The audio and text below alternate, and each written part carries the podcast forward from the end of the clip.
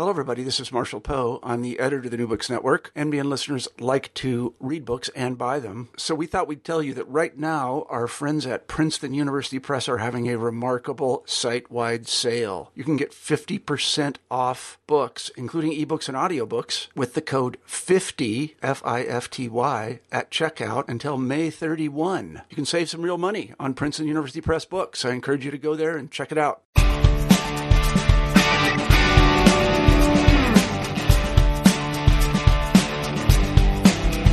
Hello, everybody. Welcome back to New Books in Archaeology. My name is Robert Broadway, host of the channel.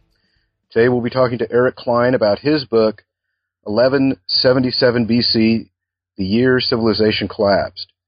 Eric is a professor of classics and anthropology at the George Washington University, director of the Capitol Archaeological Institute, co-director of the Megiddo Expedition, and the Tel Kabri Project, and co-editor of the Bulletin of the American School of Oriental Research.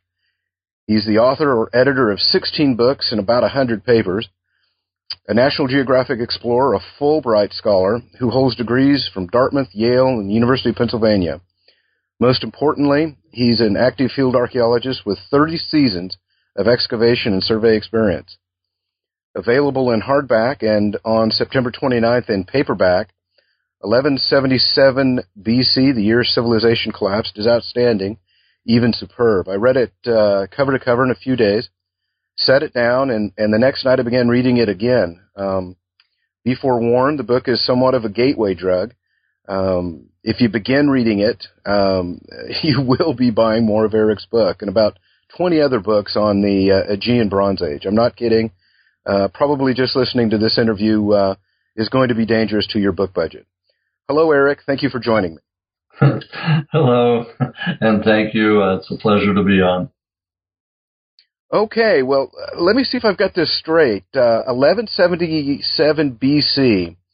If I've got this right, Alexander the Great died in, in 323 BC, and, and but we're going to be talking about a time well before that, the Peloponnesian War between the the Athenians um, uh, and and the the Spartans began in in what 431 BC, but we're going to go way back further than that. Uh, Thermopylae, the, the the battle between King Leonidas, the 300 Spartans, about 7,000 other guys that didn't make the movie, King Xerxes, the Persians, all of that. Uh, that happened at 480, but we're going even way before that. Um, you know, as, as far as Homer was concerned, the events of the book that that, that we're going to be talking about today occurred during the age of the Olympians, during the time of Zeus and Apollo and Poseidon and Aphrodite. I mean, we're talking about a really ancient age. Ajax, Achilles, Perseus, Odysseus. But all of this is, is uh, what we're going to be talking about actually happened. It's an archae- to an archaeological certainty. Uh, the events uh, uh surrounding the 1177 uh, events, it was just a time of extraordinary civilizations. Tell us about them.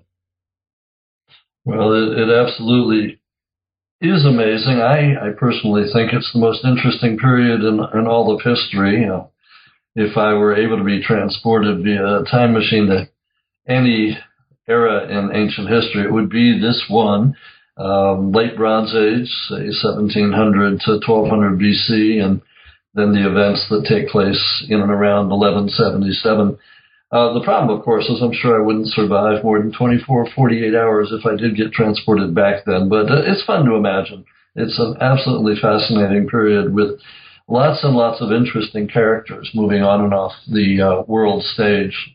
So, you know, in, in some, uh, I was happy to, to write this book because it's uh, so near and dear to my heart. Well, a, a, mysterious group of people is is introduced in the first page of the book. Um, who were those people, and, and why are they important to history? Now, these people are known as the Sea Peoples. That's that's what we call them, and Sea as in uh, S E A, like the Mediterranean Sea. Um, they're important because they've long been blamed for the collapse, for the catastrophe, the end at the uh, of the late Bronze Age. Uh, already back in the in the mid 1800s, some of the French Egyptologists like Gaston Maspero uh, were reading an inscription on the walls that Pharaoh Ramses III had left uh, on his mortuary temple in Egypt, and in it, he talks about these groups.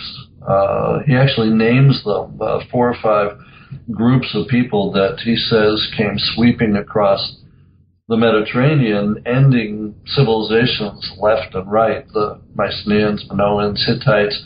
He names a number of them, uh, including the Cypriots and the Hittites. Uh, and then he says that he defeated them, but he was the only one. And that inscription is dated to the 11th year of his reign, or sorry, to the 8th year of his reign, which is 1177 BC, hence the title of the book. So these sea peoples, which, by the way, is our modern name for them, Ramses just gives them the individual names, uh, they've long been blamed for the end of the late Bronze Age. I'm not convinced that they're actually totally responsible. I think they definitely are part of the problem, uh, but I think in some ways they're as much the victims as the oppressors.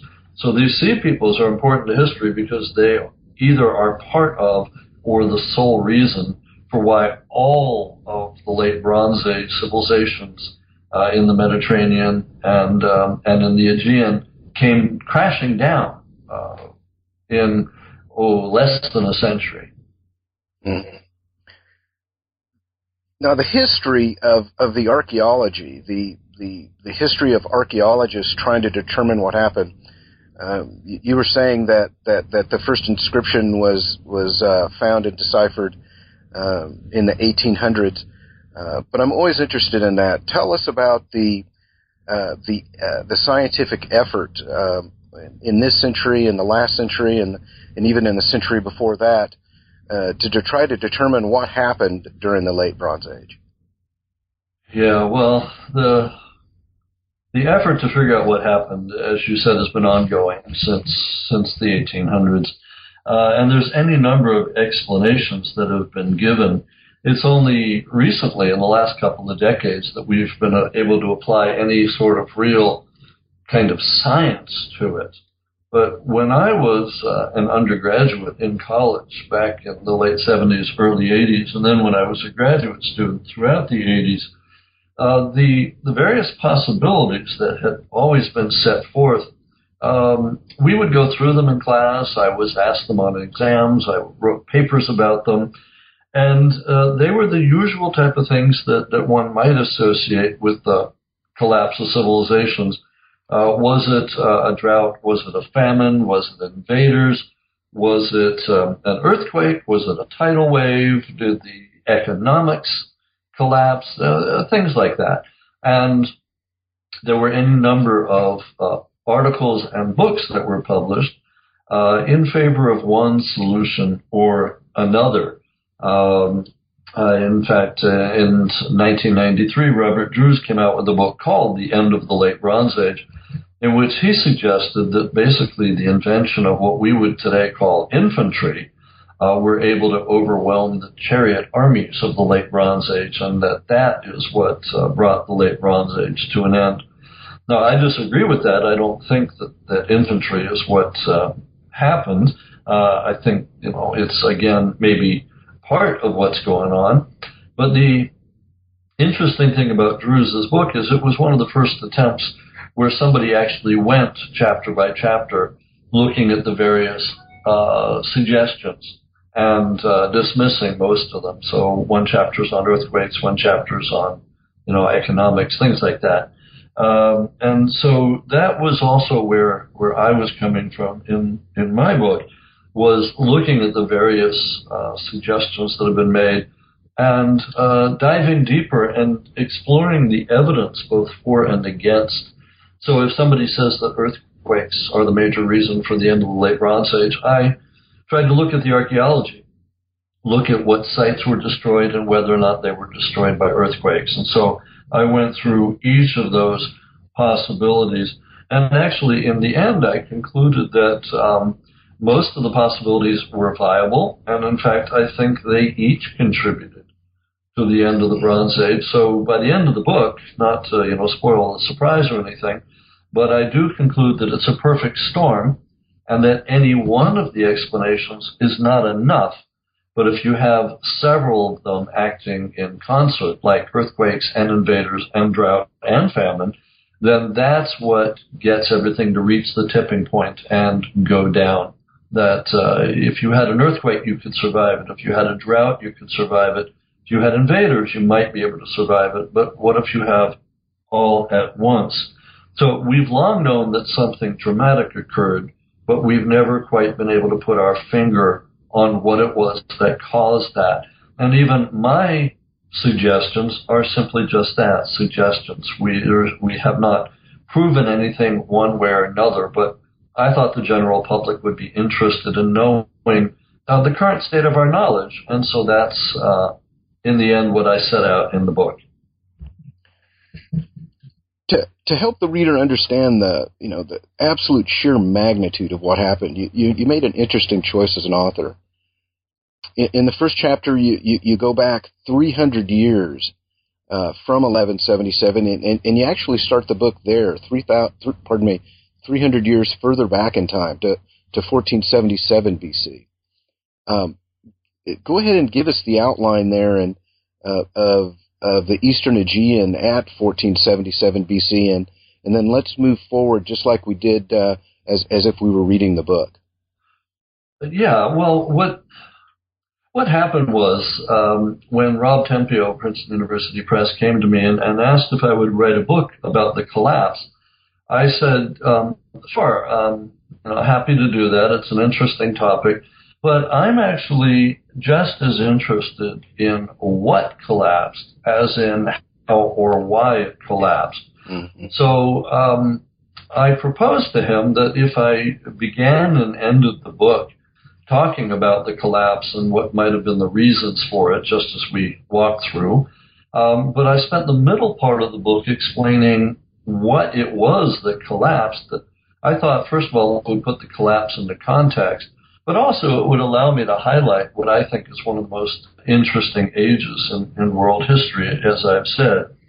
So the idea in the book is that in the uh, the prologue, uh, and, and the beginning of the book, I introduce the collapse and this notion of the sea peoples, and then kind of ask rhetorically, were they really responsible? And then say, in order to understand what happened in 1177, we really want to start 300 years earlier. You know, much as if you want to really understand the United States today, you really have to go back a couple of hundred years to the founding fathers and, and all of that.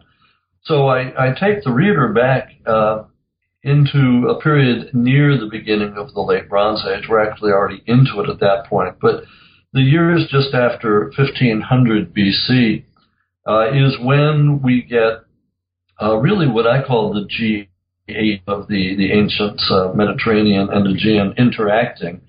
Because by the 15th century, we have most of the major players on the scene. We've got the Hittites in Turkey, We've got um, uh, the Cypriots in what is Cyprus. We've got Minoans and Mycenaeans in Greece and Crete. We have, let's see, the Canaanites on what is now coastal Syria, Lebanon, Israel.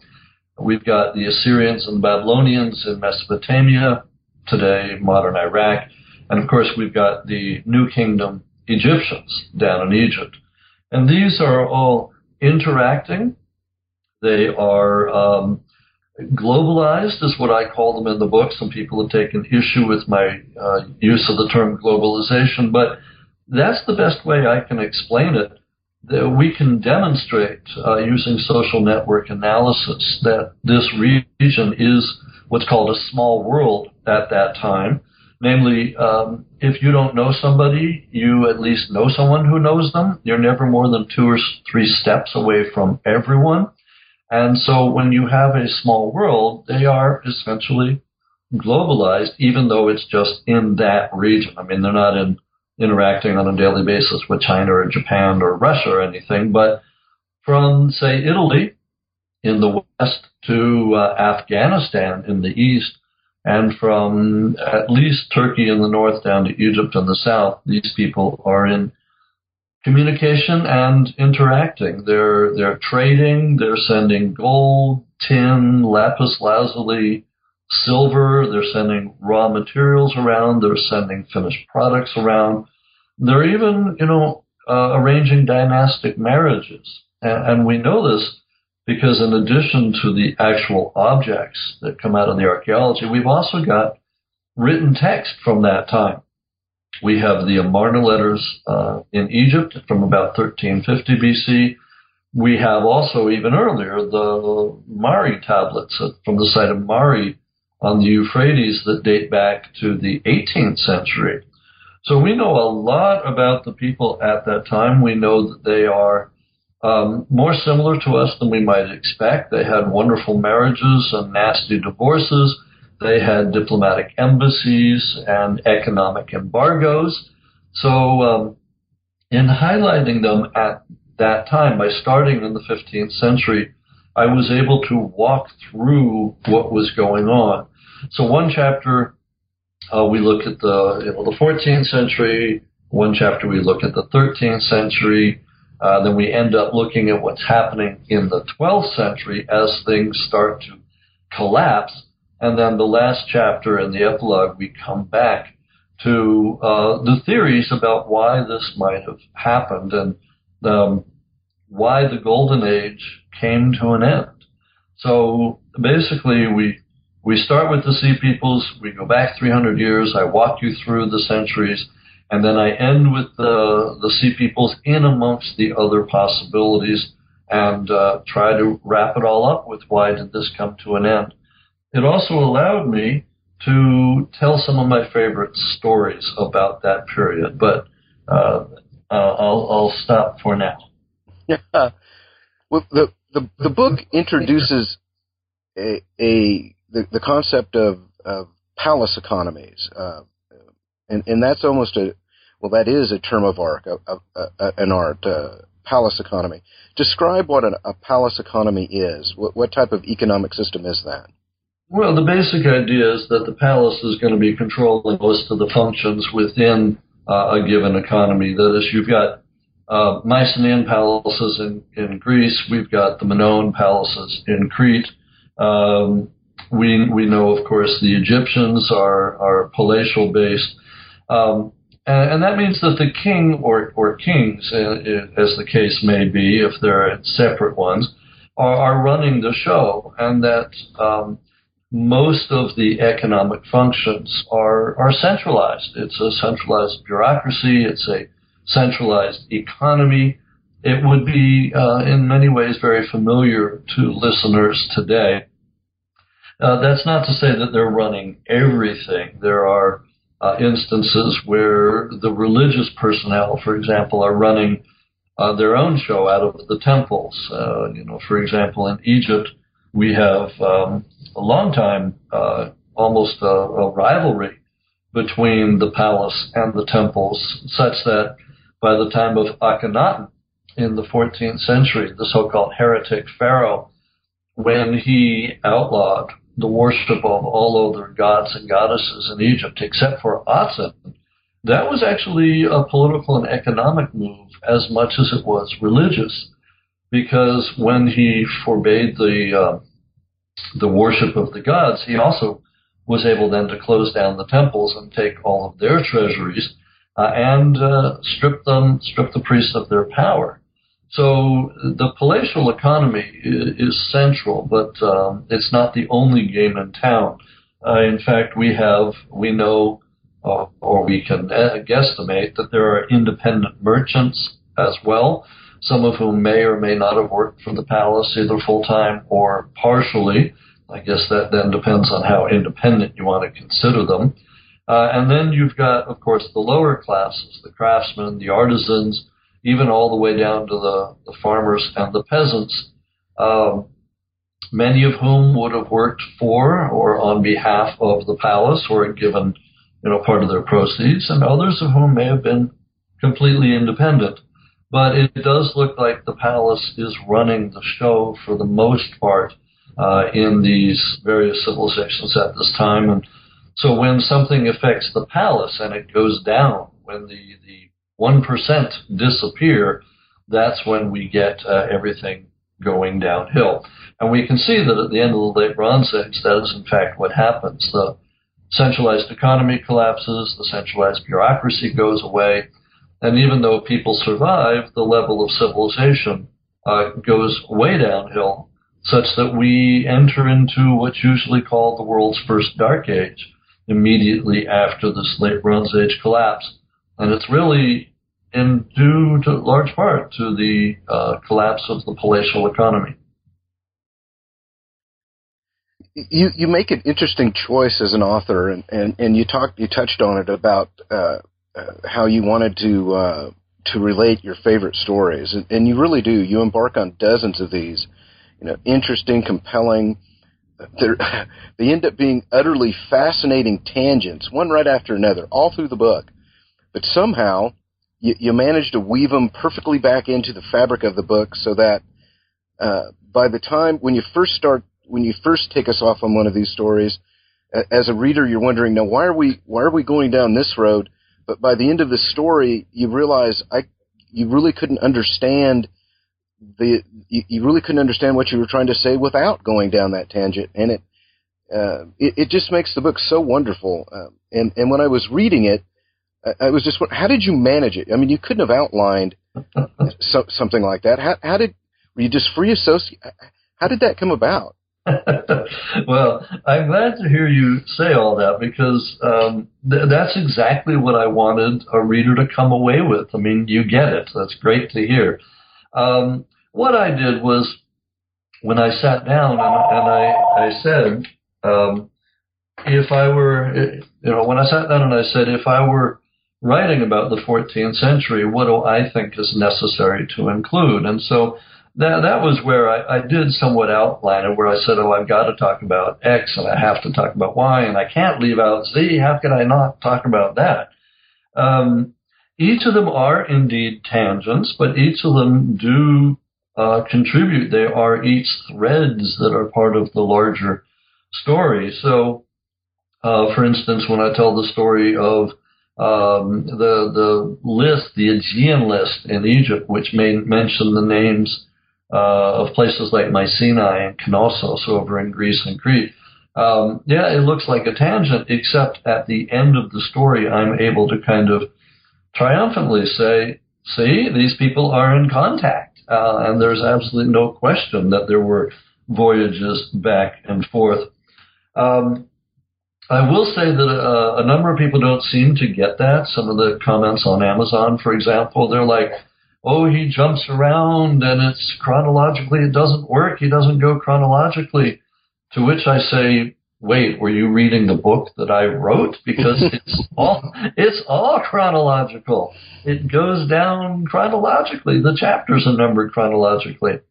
But I understand what I do at times is I put in flashbacks. I mean, I wrote this um, as kind of a play in uh, three or four acts. Uh, but it's almost a movie in a way. And in movies, you know, you frequently have flashbacks. And so I would say things like, you know, we're talking here about the Minoans on Crete, but wait, um, if in case you don't know about them, let me jump back and tell you about the discovery of the Minoans, and then I tell the story of Sir Arthur Evans and his excavations at Knossos.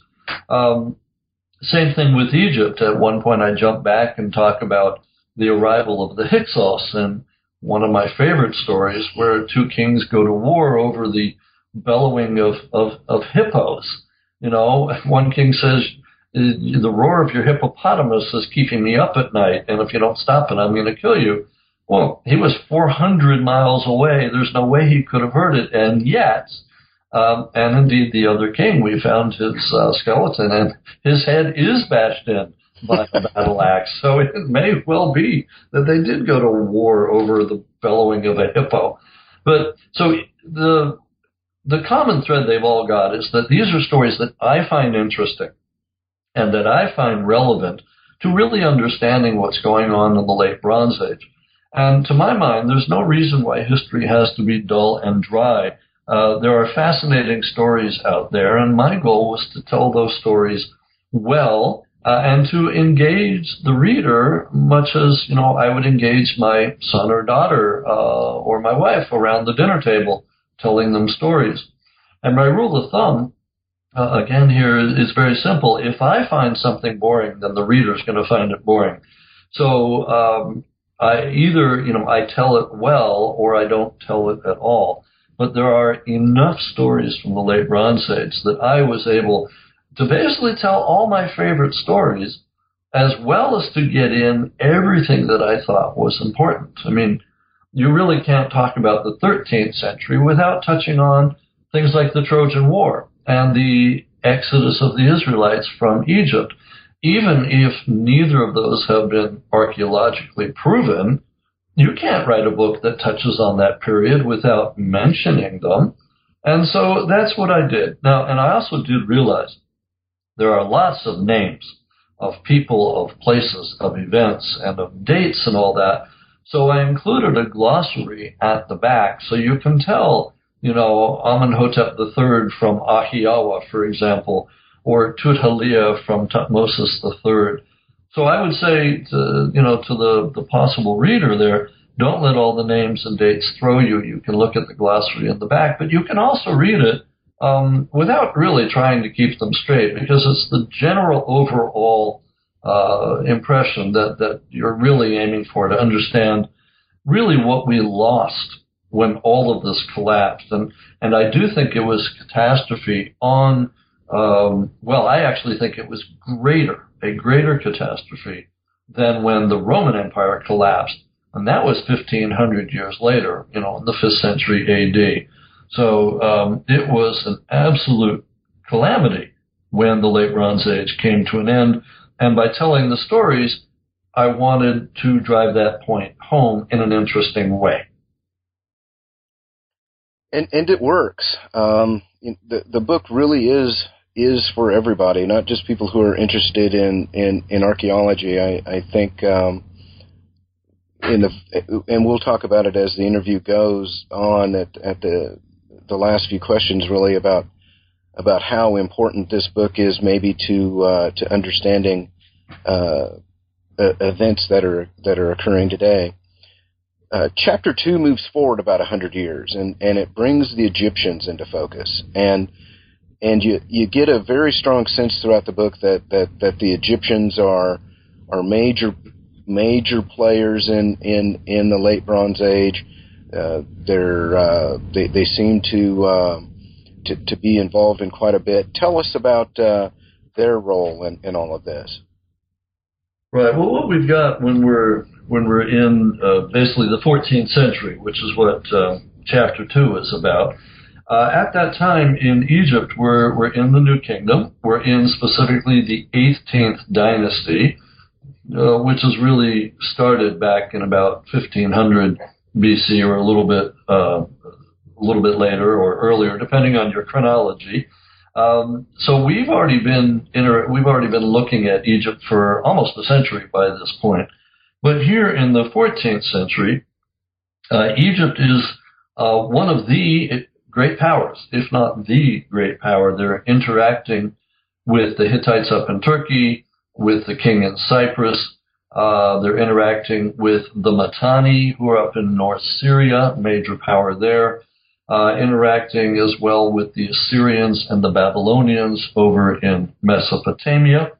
And uh, it is quite clear that Egypt is supplying most of the um, the gold for the known world for these these powers, and as a result, it's operating from a position of strength.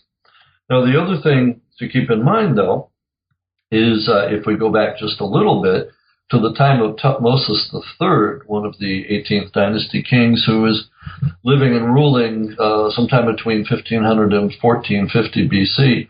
He has been busy conquering up in the region of Canaan, uh, what we would call Israel, uh, Lebanon, and Syria today, uh, and has brought all of that region under Egyptian control. So Egypt's already got an empire by the 14th century BC.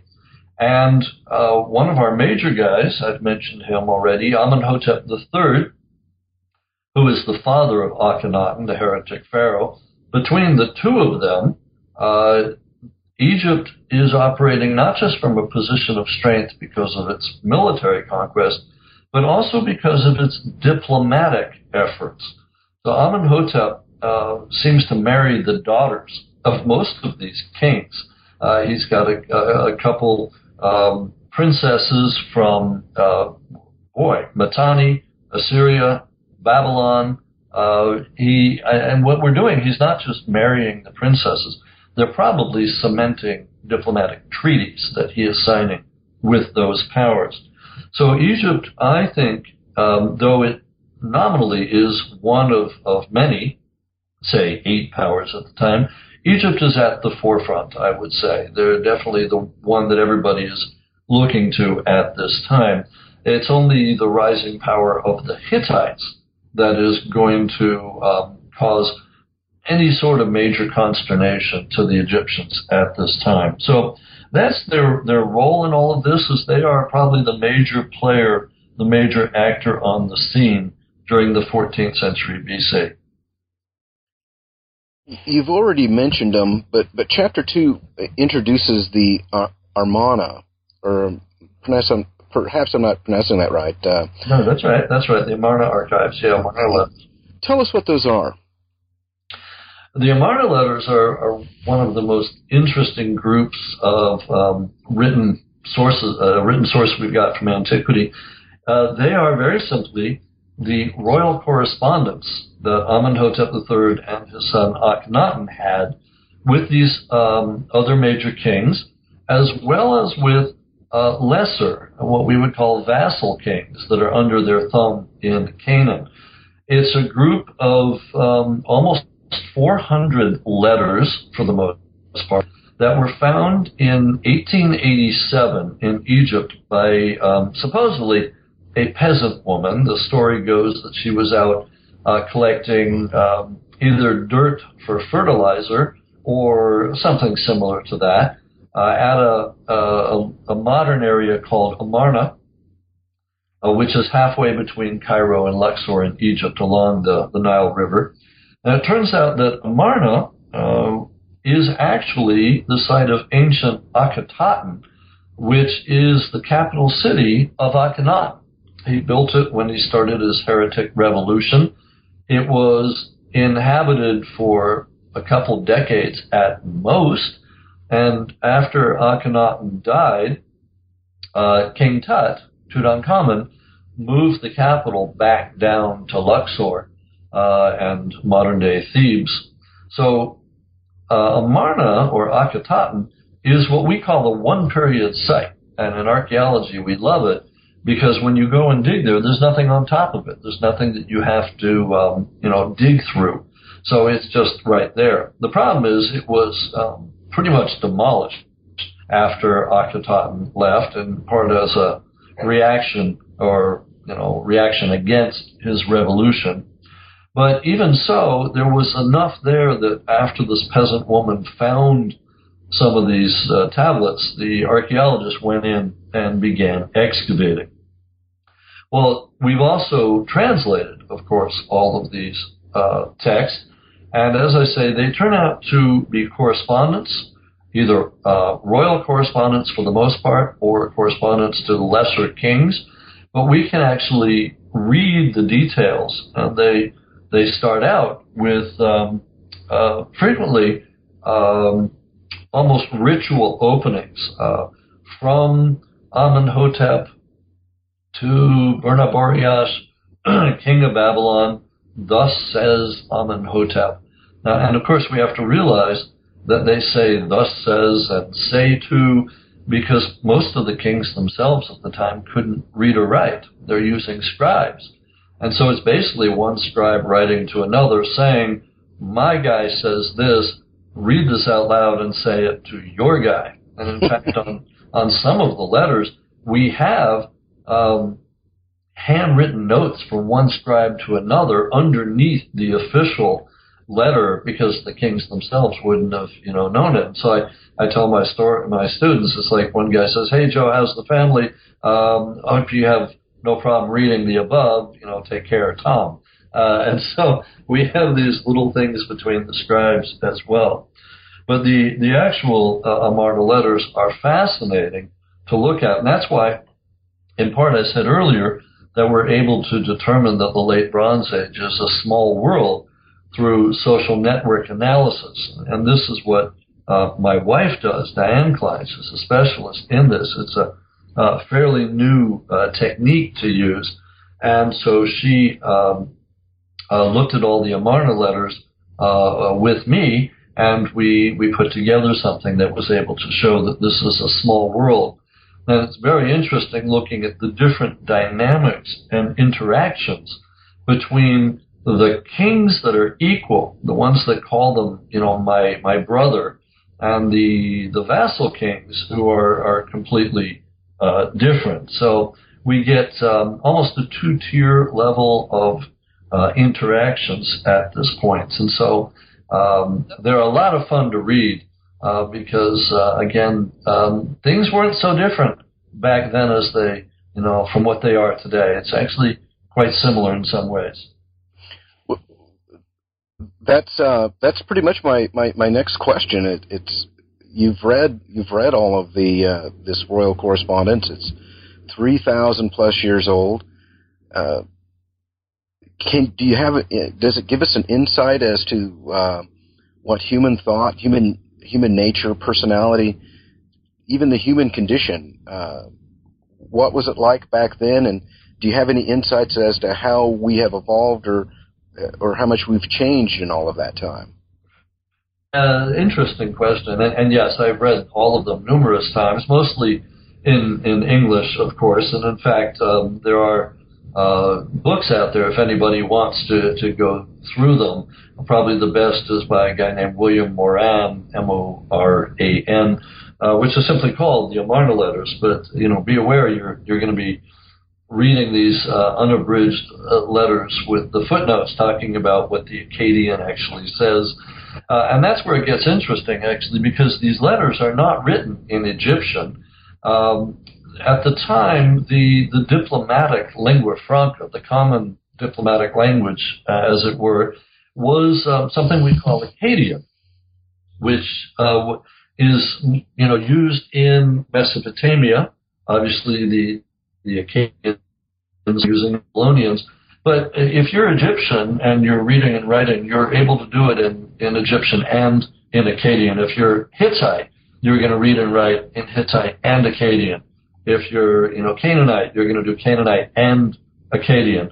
So these are all written in Akkadian, and uh, those that's actually one of the two ancient languages that I was studying in graduate school, ancient Greek uh, and uh, ancient Akkadian. So um, I'm I was uh, able to read these in the original. In fact, I had one class specifically on Amarna Akkadian when I was in in graduate school, uh, and so it's lots of fun to be able to read them uh, in in the original. I don't uh, imagine that absolutely everybody listening has that at their fingertips. Um, uh, if you if you do, go, by all means, go ahead and read the original. Otherwise, this book by Moran is um, uh, very interesting uh, to take a look at. And what it shows you is that really things haven't changed all that much uh, in terms of human nature and human thought and the human condition. You know, the same things that drive us today are the things that drove them back then: power, ambition, career. Um, they're they're suffering from the same things that we suffer from. Uh, illness, you know, they had toothaches, they they had what we would now realize is cancer, they had abscesses, you know, all the medical conditions. And in fact, they, the kings send doctors, physicians around. They say, I'm sending you my personal doctor. I've heard that you're sick. Um, but they also get upset. They haven't asked how they're feeling. Uh, we have one letter that specifically says, I have been recently sick and you didn't inquire why I wasn't feeling well. Um, do you live so far away that you might not have known I was sick? And then it's kind of like, oh wait, your messenger tells me that you are actually living very far away. How far away are you? and then um, we've got others um, where they're talking about uh, diplomatic gifts and trade, uh, and uh, a, a common refrain uh, especially in the letters written to the Egyptian king, uh, is uh, gold. Gold is like dust in your land. You won't even miss it if you send me some. So send me some right now, as much as you can, and then I'll be happy. Uh, and and then you know in other letters they say you know um, I, I don't really need anything, but I'm sending you this as a gesture of friendship and if you happen to have something that's, you know, gold or silver or ivory or horses uh, that you could spare, I could use those. And, you know, so it's kind of like today when you have a, a birthday or, or Hanukkah or Christmas or something where you're going to receive gifts. And somebody says, What do you want? And, and you say, No, I don't need anything. I'm good. I'm fine. But but if you happen to, you know, I need a new watch or I could use a new car or I need a sweater you know, this is what we call gift giving. We do it today, even if we don't realize it on those occasions. And that's what they're doing back then is they're doing gift giving. And it was expected that if you asked a favor, it would be accompanied by the giving of a gift. Now, you know, it could sometimes go over the line. I mean, in one particular one, uh, one letter, uh, a king writing to the Egyptian pharaoh says specifically, if you send me gold, I will send you my daughter. I mean, it just comes right out and says that. You send me gold, I'll send you my daughter. And to his credit, the Egyptian pharaoh writes back and says, What kind of man are you that you would give away your daughter for a few nuggets of gold? You know, he chastises him. And then it turns out that he sends the gold anyway and, and marries the daughter. So, so like I say, you know, there's nothing new under the sun. Everything is the same, and that is what I find so interesting uh, about reading these letters. Quite a bit of the of the book does talk about the the, the high level trade and the and the gold go, going from Egypt to to everyone else, and and uh, all of those fascinating stories. But but the the the, the question that I had uh, coming from that was was was how did the Egyptians establish and, and, and maintain a balance of, of trade? I mean, how did they prevent from from getting ripped off? I mean, how uh, uh, the the book talks about how the, the Egyptians would send stuff and and then and and then other kings would complain about the quality of, of the gold that was arriving how how did they how did they how did they manage this? Um,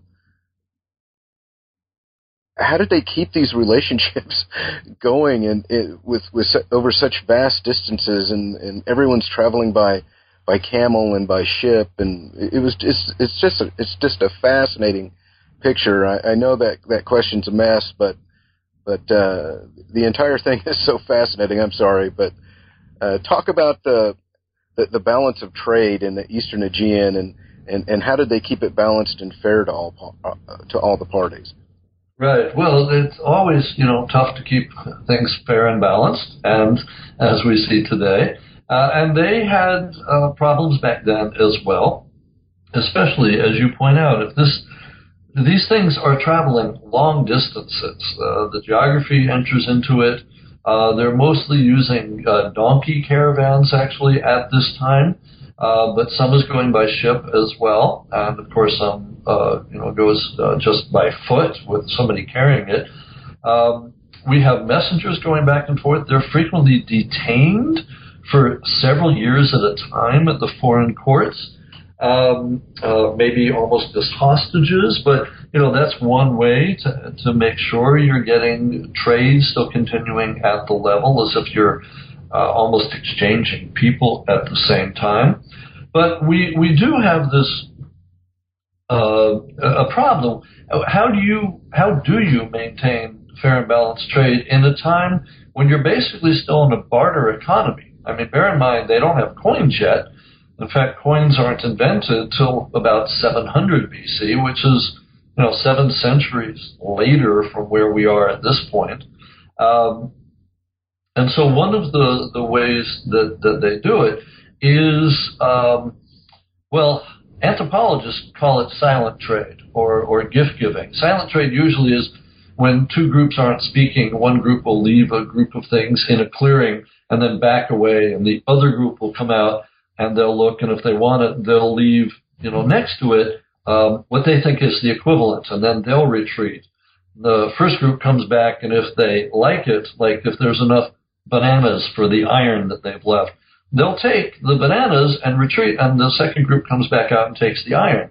If they don't like it, they'll retreat, and that other group comes back and adds to it, you know. And so it's silent trade. You don't actually have to talk to each other. Well, we've got something like that going on, but we've got added to it uh, gift giving and gift exchange, like I was talking about earlier, like birthdays, Hanukkah, Christmas, things like that. But um, also bear in mind that people are able to complain.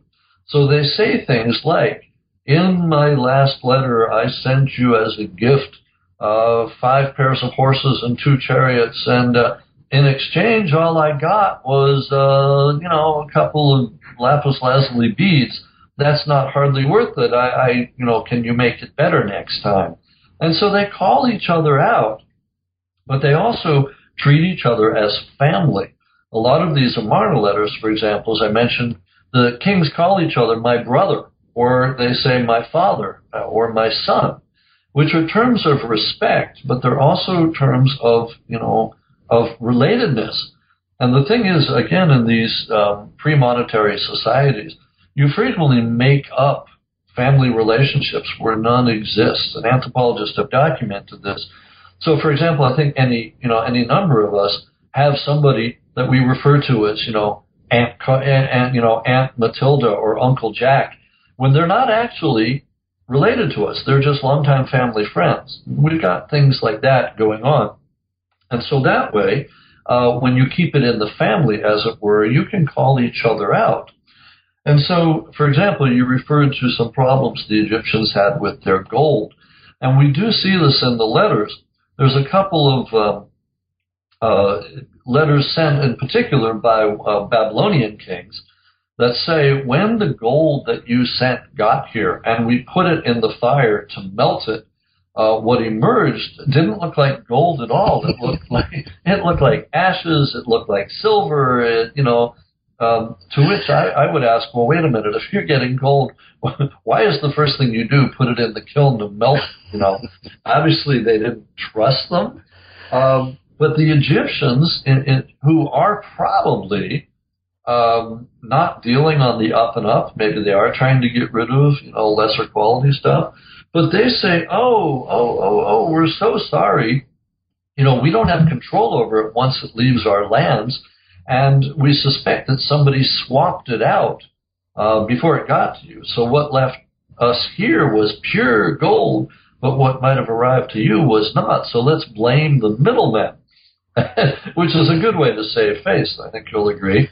Uh, but the response is, well, in that case, why not put it in a sealed container with a trusted messenger and you know stamp it so that it's closed, and when it comes to our end we'll open it with the seal unbroken, you know, and then then we're talking okay. So you know they're all trying to keep it fair and balanced, as you put it, um, but there are you know problems en route, especially when these things are traveling hundreds, if not thousands, of miles. But to their credit, for the most part, they managed to make it work. Uh, and we've got this thriving economy well, which in part, at least in Egypt, um, is working with dowries and bride prices and, and things like that to, to keep the economy going. But for the most part, it, it worked. Um, and you know, the palaces are trying not to get ripped off. They are trying to maintain a balance of trade. Uh, and bear in mind also that what we see them mentioning is mostly luxury goods, and, and we find a lot of those. But they're not just trading luxury goods. That's the tip of the iceberg. They're also trading things that are perishable and are long gone. You know, uh, especially, but even if you look at some of the precious stuff, the gold, the silver, um, it's all made into other objects once it gets to the other side. And so that's kind of perished as well. But we have to imagine that they are, you know, at all levels of economy trading. And we're just seeing a part of this, both in the written text and in the actual archaeological record. Because I frankly doubt we've got more than about, say, 10% uh, of what was once there that is still around, even for us to uncover. And then it depends on where we are excavating as to whether we actually find it or not. So I think that they're doing very, very well back then. And I think that given the distances and the time involved, it's amazing it worked as well as it did. But I also come back to uh, that there's nothing new under the sun. That, that, you know, just like today, we see in these records the diplomatic embassies and the economic embargoes and various people complaining and, you know, things like that. It, you know, in some, it, we're not that far different from them, even though they were, you know, almost 4,000 years ago in the past. But it all comes to an ugly end in the 12th century. Um, tell us about the, the final act in all of this. Well, the final act, as you just put it, is that everything does come to an end. Uh, everything um, is destroyed. All of the good and bad things I've just uh, described come to a, a crashing halt within a period of about 50 years. Certainly within 100 years at most, everything uh, just ends. Um, we've got 1177 uh, as the uh, the year that I point to, but I admit, you know, in the book that that's just a um, shorthand, shall we say, academic shorthand. That um, you know, it's going to take about a hundred years for everything to completely come to an end. But you know, the same thing happens when the Roman Empire collapses. Uh, most people point to the year 476 AD and say that's when Rome fell. But actually, that's not when Rome fell. It took most of the 5th century AD for Rome to fall, but 476 is shorthand. And so we've got the same thing here that 1177 BC is shorthand for the collapse of the late Bronze Age. And so what I do in, I think it's chapter 4, I go through the 12th century and um, basically describe what happens site by site. I, you know, talk about Mycenae and the evidence for it being destroyed.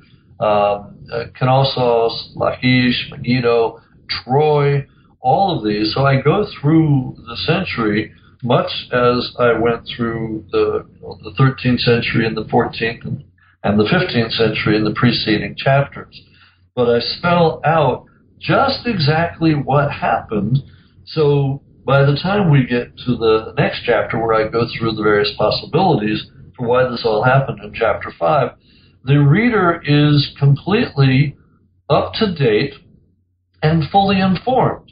That is, they know, my, my aim for this was that by the end of chapter 4, the reader that was keeping track of things would have as many facts and as much knowledge as anybody else in the world today um, a practicing archaeologist, an ancient historian, or an armchair person just reading this in the comfort of their own, own home, they are in command of as many facts and are therefore in a position to critique the hypotheses that are then going to be put forward in chapter 5, the next chapter. We're talking, when you laid this out, you get a picture of annihilation, complete destruction, Your entire cities, uh, entire civilizations, uh, roads being destroyed, almost fields being salted. We're, we're talking, for lack of a better ter- term, we're talking real biblical stuff here, and, and it happened to everybody um, it, it, that that was the shocking thing that that uh, I, I just I just could not get over the the the the breadth and the depth of, of, of the devastation that occurred uh, to to the entire Eastern Aegean. It, it was really amazing to me. The root causes of, of, of such a thing. You, have touched on it early on about how it, a, a, a, perfect storm, volcanoes and earthquakes and droughts, and um, you, you, really uh, again, you touch upon all of those. Do you really do do you really think that that that that just the permit that they the this everyone just roll the dice and and and and the Eastern Aegean came up craps and everything went bad at the same time. Um, do do you think that the in in your estimation that this this civilization and and all of the the trade that was occurring between all of these civilizations they were they were so strong that it would take such a a multi-dynamic disaster to, to, to take them out in such a short amount of time. Yeah, I, I absolutely would. I um, mentioned earlier that I didn't think any one of the causes that are usually suggested well, were not enough on their own, and I, I explain that in the book, and I do. I still stand by that for sure. That you know, if, if a root cause is an invasion, uh, that's fine, but you usually have people that survive an invasion. Uh, and usually you can rebuild after that. Same thing with an earthquake, same thing with famine, drought, you know, any of these things. If they happen by themselves, you can, they're usually survivors, and usually the civilization picks up and limps along and then gets back into the game, as it were. But um, what if you do have a, a perfect storm and you do have a number of these things? uh, happen. Uh, and and some of them may lead to the others. I mean, what if what if you do have a drought and that leads to famine and that leads to um, migrating people who then invade others? You know, and that was that's frequently the very simple explanation that people put for this. That you know, the sea peoples, for example, are affected by drought. Uh, and therefore they start moving, and that's why they invade other people. But um, I, I, don't think that famine or drought are enough uh, of a driver, enough of a stress. So, what if you do toss earthquakes into the mix? And we know that there are a series of earthquakes that take place over about a 50 year period in this region from about 1225 to 1175. So, you know, what if in addition to the famine and drought, you have earthquakes? Uh, and what if, in addition to that, some of the palaces start toppling over? And what if during the uh, migrations and invasions, some of these long distance trade routes are cut? You know, then what? And I actually think that now we're getting to something because um, Cyprus, for example, is providing most of the copper. Uh, that's uh, you know where the name comes from, Kypros, and uh, Egypt is producing and providing the gold the tin is really only coming at that time from Afghanistan, uh, as is lapis lazuli. So if you cut any of these trade routes that are, you know, hundreds, if not thousands of miles long, and suddenly in Greece you're no longer getting gold or copper or tin, you know, and you can't make bronze anymore because that's 90% copper and 10% tin. And if you can't have gold to, you know, make things or pay your people, now you're talking about being in trouble. So I, I don't think there is any one root cause. I think there are a number, but I also think we have to figure out a couple of other things. One, that there's probably a domino effect that if, you know, the Mycenaeans start to topple and go down, that's going to affect the Hittites, that's going to affect the Cypriots, that will affect the Canaanites. And so you do have a, a domino effect. You've also got um, an amplifying effect. That is, again, if you just had famine, that's you know that's not good, but you could survive it. But if you toss an earthquake in, that amplifies the problems that you've got. And in the end, what you come down to is a systems collapse, where literally the whole system collapses. Your centralized bureaucracy goes away, your centralized economy goes away, the top 1% go away. You're left with just, you know, illiterate peasants and so on.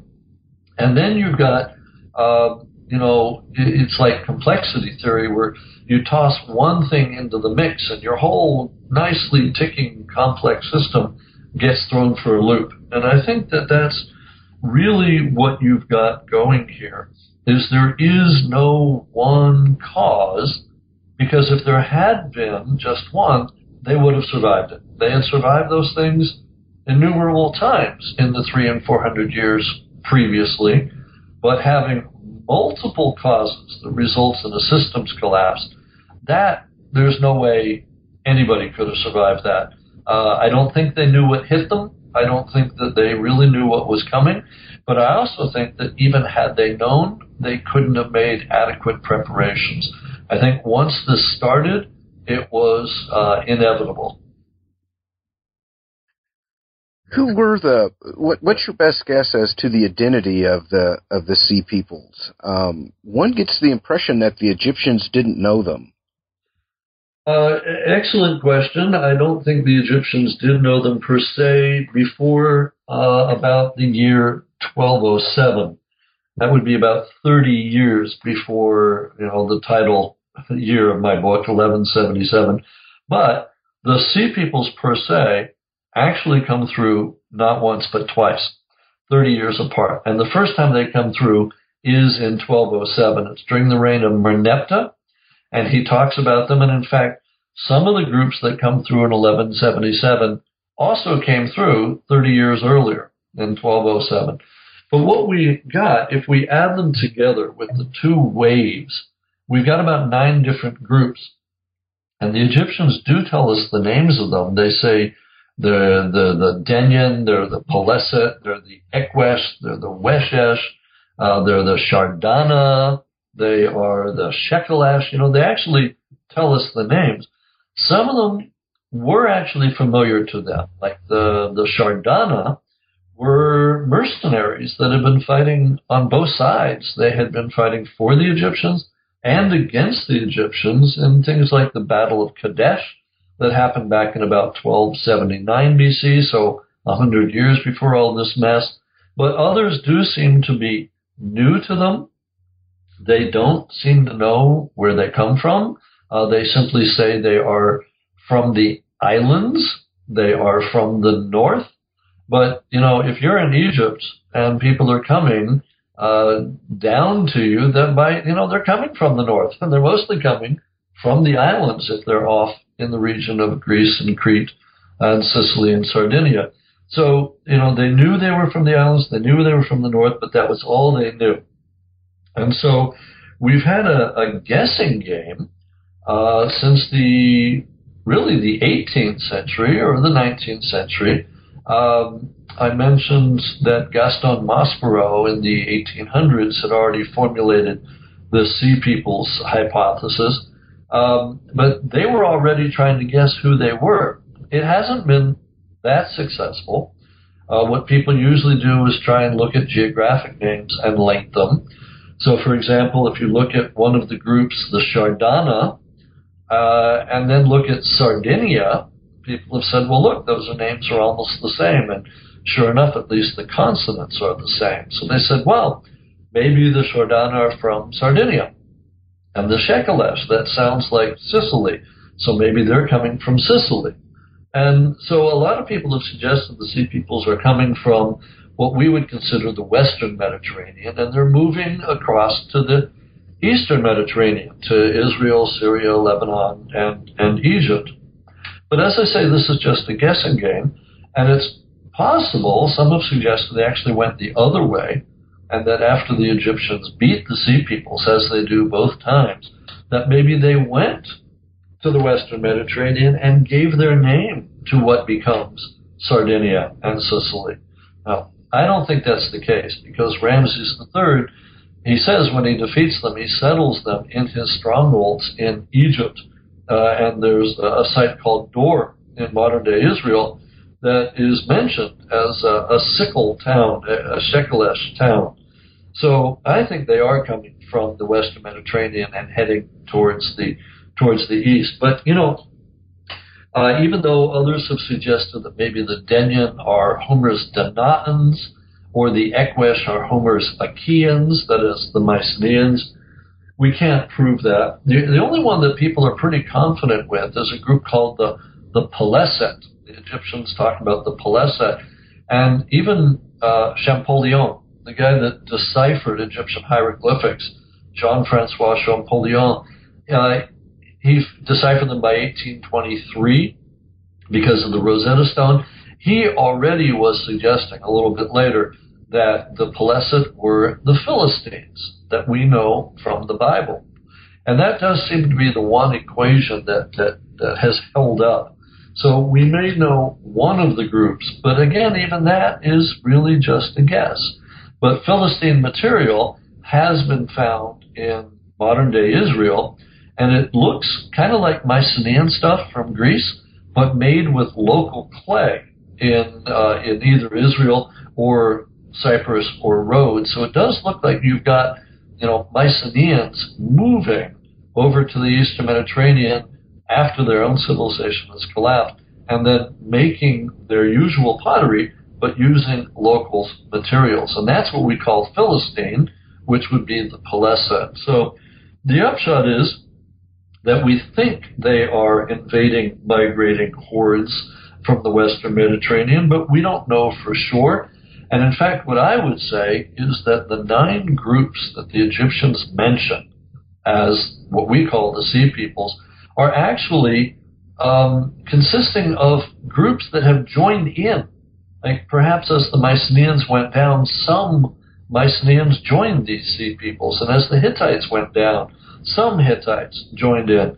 And so the, what we see washing up on the shores of Egypt may be very different from the original group that set out from Sicily or Sardinia decades earlier. So the upshot is the Egyptians didn't really know them, and we still don't really know them either.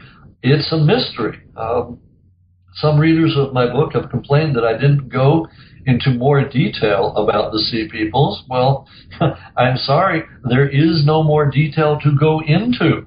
You know what I know. This is it. That's why it's still a mystery, and I think that's why it's still fascinating. You know, if I could ever solve the question of who are the sea peoples, I'd do it in a heartbeat. But for now, it's one of the mysteries of ancient history.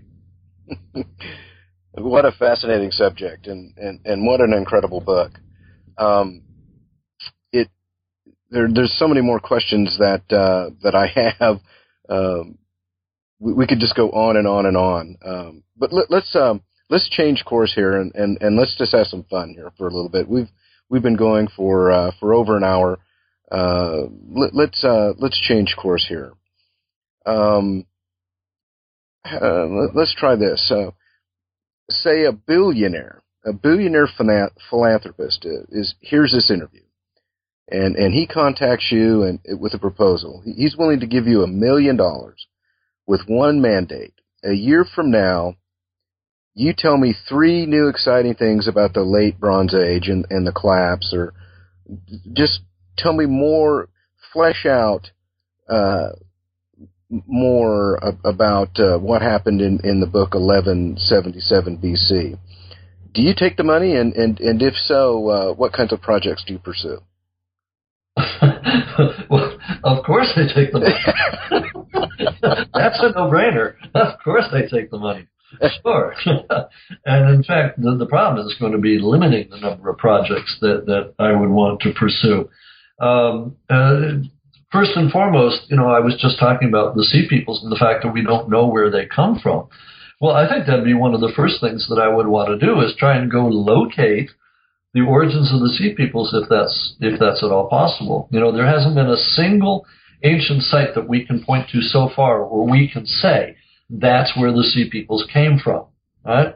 I would want to go, and it would involve, you know, probably uh, trekking over the landscape and then maybe digging in any number of places: Sicily, Sardinia, Western Italy, um, maybe in the Eastern Mediterranean if we wanted to test that hypothesis. But um, I would basically ask the question: Who are the sea peoples, and where do they come from, and why don't we have any more information? And that would be my number one project, is to solve the question of who are the sea peoples. Because I think in doing so, we will also get a lot more answers about the late Bronze Age collapse. Uh, the other thing that I would do, though, is um, a bit more science.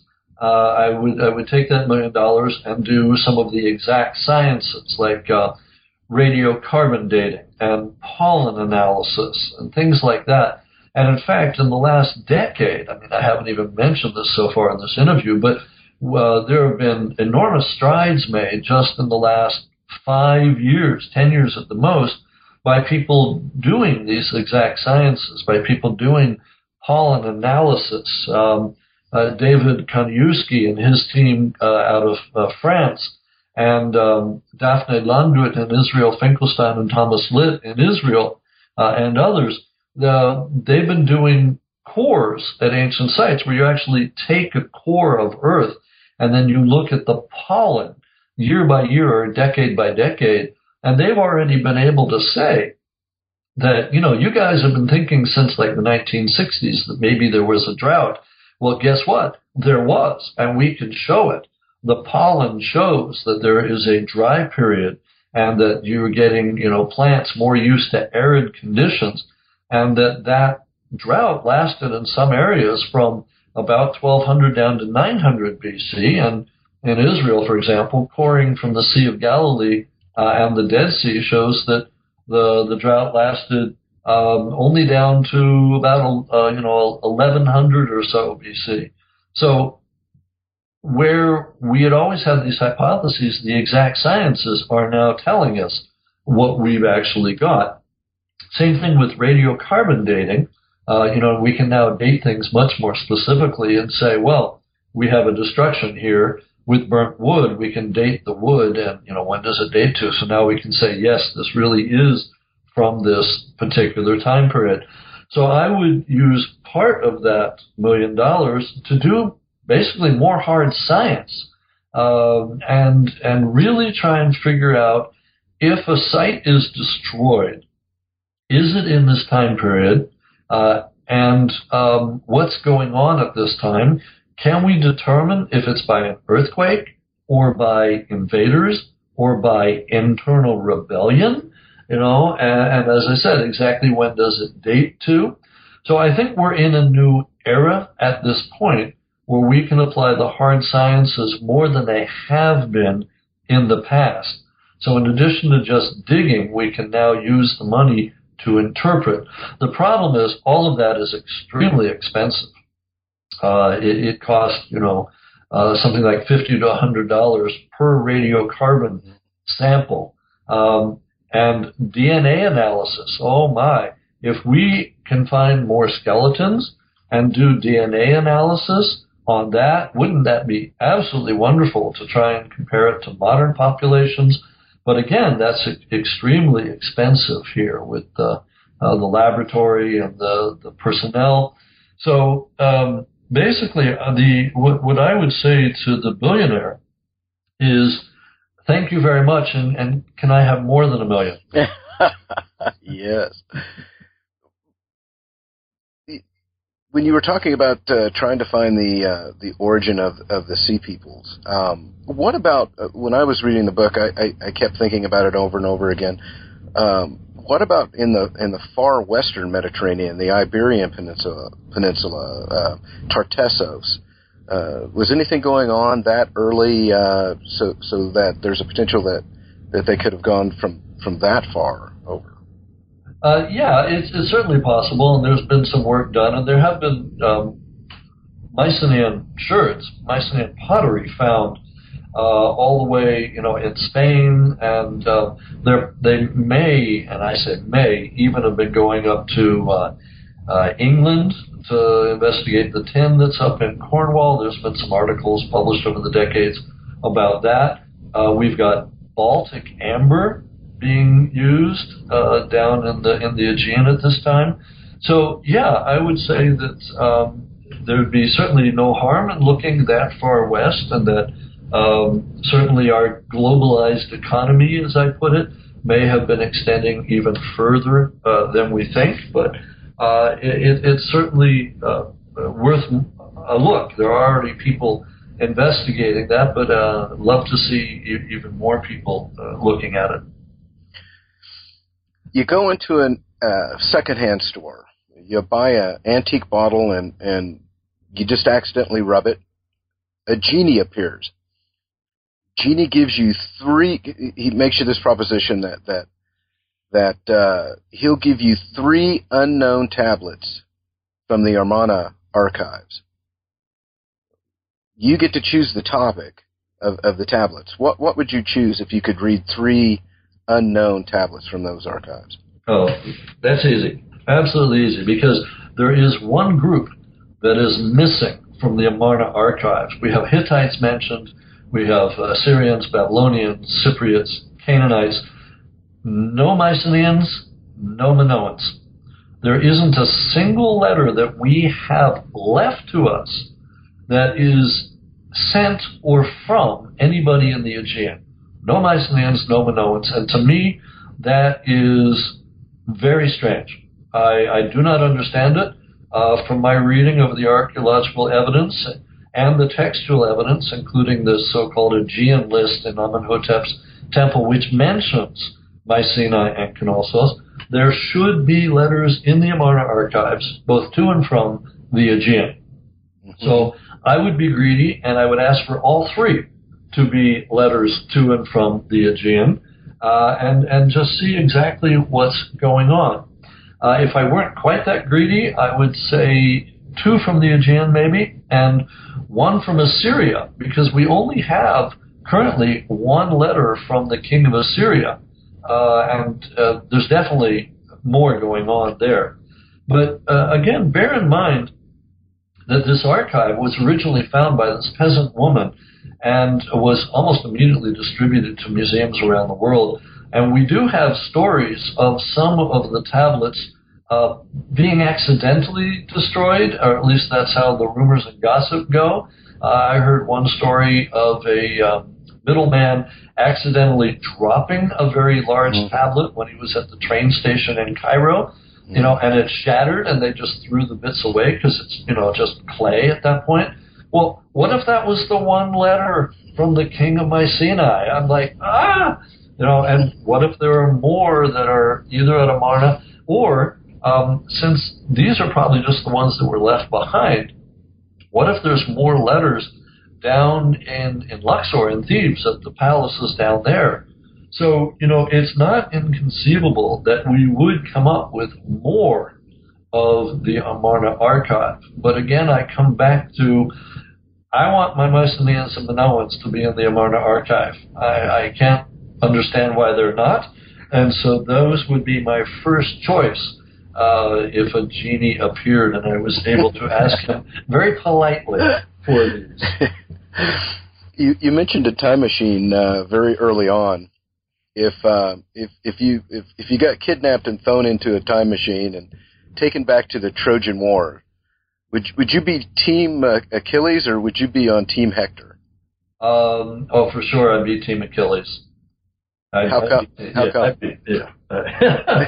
totally. Uh, I mean, I like the Trojans. They, you know, they're fun. They're nice. They they they do interesting stuff. But um, I, I started out my career studying the Mycenaeans, and so I've always been partial to them. And uh, you know, reading Homer and and reading and doing all the archaeology, you know, if I were back then, absolutely, I'd be on the Achilles' side. That doesn't mean I would like them all. I think Odysseus would be fascinating to talk to. I'm not sure I'm impressed with Menelaus. Um, but um, uh, Agamemnon, wow, he would be somebody to be uh, talking to. I'd probably be quaking my boots the whole time I was talking with him, you know. But eh, boy, would it be fascinating. So I, I'm gonna I'm gonna choose Team Achilles over over Team Hector. But you know, if I may borrow that, actually, I'm going to be teaching a seminar for freshmen in the fall, starting in three weeks, on Troy and the Trojan War. So uh, I may actually, if I may borrow that question and ask them if they would rather be Team Achilles or Team Hector. well, well, it, this has been fascinating. What, what what's next? What, what, what's next for Eric, for Eric Cline? What, what what do you got in the uh, in in the calendar here in the, in uh, the next few years? Are you gonna are you going to uh, give a second edition to 1177, or are you going to move on? Uh, what do you have out in the field? Uh, just let let us know. Okay, well, I've got a, a, lot going on, uh, as you might imagine. Um, first, as you mentioned at the top of the interview, uh, the paperback version of 1177 BC is coming out in late September, and I added a, a new afterword to it. So even if you've already got the book, you may want to uh, get it again and, and read the afterword. And I've got kids to put through college, so I wouldn't mind if you did that. But um, beyond that, let's see. I've got um, two books that I'm working on, uh, both for Princeton, the same people that put out 1177 BC. Uh, one is a book on Megiddo, uh, the archaeology and history of Megiddo. Uh, and the archaeologists that dug it up. It's called uh, Digging Up Armageddon. And I actually just got a, got a grant from the uh, National Endowment for the Humanities to help me write that. I got one of their new public scholar grants, and that's specifically for uh, specialists to bring uh, their work to the general public. So I really enjoy doing that, and so I'll be doing that for Megiddo. I'm also writing a uh, another book called, uh, let's see, the tentative title is Three Stones Make a Wall. It's the story of archaeology. Um, very much like C.W. Ceram's Gods, Graves, and Scholars. I want to put out something like that where I basically talk about archaeology, uh, some of the greatest sites, uh, uh, but also about how to do it, uh, drawing on my 30 years of experience in the field, both digging and surveying. And the title actually comes from a, a saying that we've got when I'm teaching my students that when you're digging, that if you find rocks or stones, uh, don't always just throw them away. They, they maybe are something. Uh, so I say, you know, one, one stone is a stone. Uh, one stone is a feature, meaning you don't quite know what it is, but it's a something, and you might not be able to move it. Three stones makes a wall. You've got something. Three stones in a, in a row makes a wall. Four stones is a palace or, uh, or a building. Uh, uh, five stones is a palace or a building that's built by aliens. You know, and we go from there. So, so I've got the book on Megiddo. I've got the book on archaeology, which I would love to come out as kind of a you know mass market paperback, and everybody carries it in their back pocket. Um, I'm also doing um, a course at the moment for the teaching company. Uh, also, the an intro to archaeology course, very similar uh, to what I'm writing for, for Princeton.